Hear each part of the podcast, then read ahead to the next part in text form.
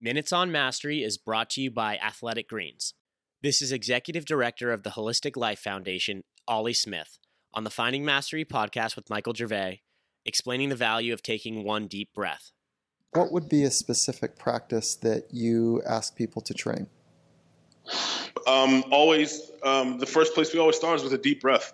Uh, most people don't know how to take a deep breath, a full deep breath, like down to their lower lungs, or as, as people, a lot of people call it a belly breath, and then incorporating their entire uh, lung capacity.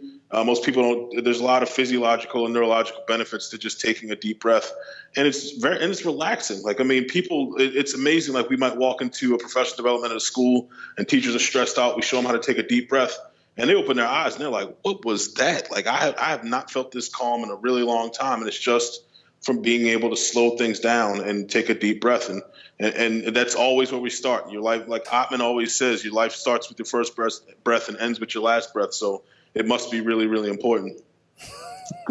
yeah. The, um, the, I think there's some recent research and, or at least I think it's recent at 18 deep breaths is when the parasympathetic, parasympathetic nervous system begins to get triggered.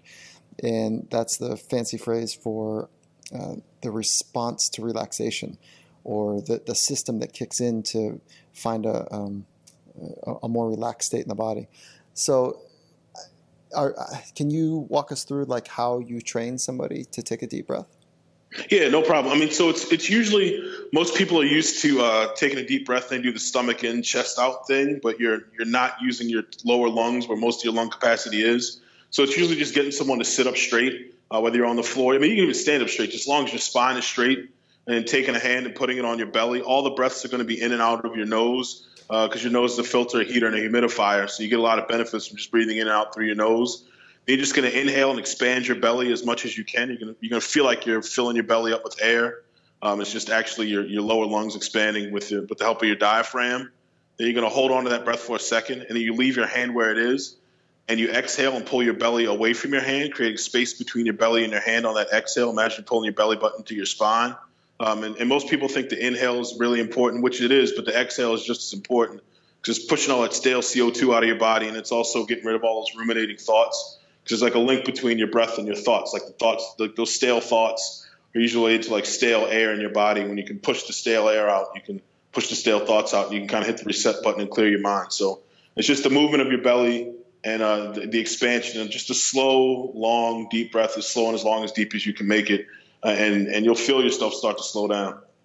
And then, do you have a particular cadence, like four up, six out, anything like? That? I mean, That's... when we're when we're first starting, we just let them go, um, mm-hmm. just because most people aren't used to taking a deep breath, so we just let them go for whatever's comfortable. Ideally, it's a it's a one to two ratio. So if you inhale for five, you exhale for 10 mm-hmm. Yeah. Okay. Um, where'd you learn that ratio? Like, is that a particular practice, or is that something that you guys have found to be valuable? Uh, and, and it, it's it's an old yoga thing. Like, um, I think that's one of the coolest things people talk about. Um, people always ask us, "Wow, did you guys make that up?" I'm like, we didn't make any of this up. This stuff has been around for thousands of years. We just teaching it. You know what I mean? We're trying to get it to as many people as possible. So, it, yeah, the one to two ratio is is a, is a yoga practice. For the full Finding Mastery podcast, head over to findingmastery.net or check us out on Apple Podcasts. And for a special offer from Athletic Greens, head to athleticgreens.com slash finding mastery.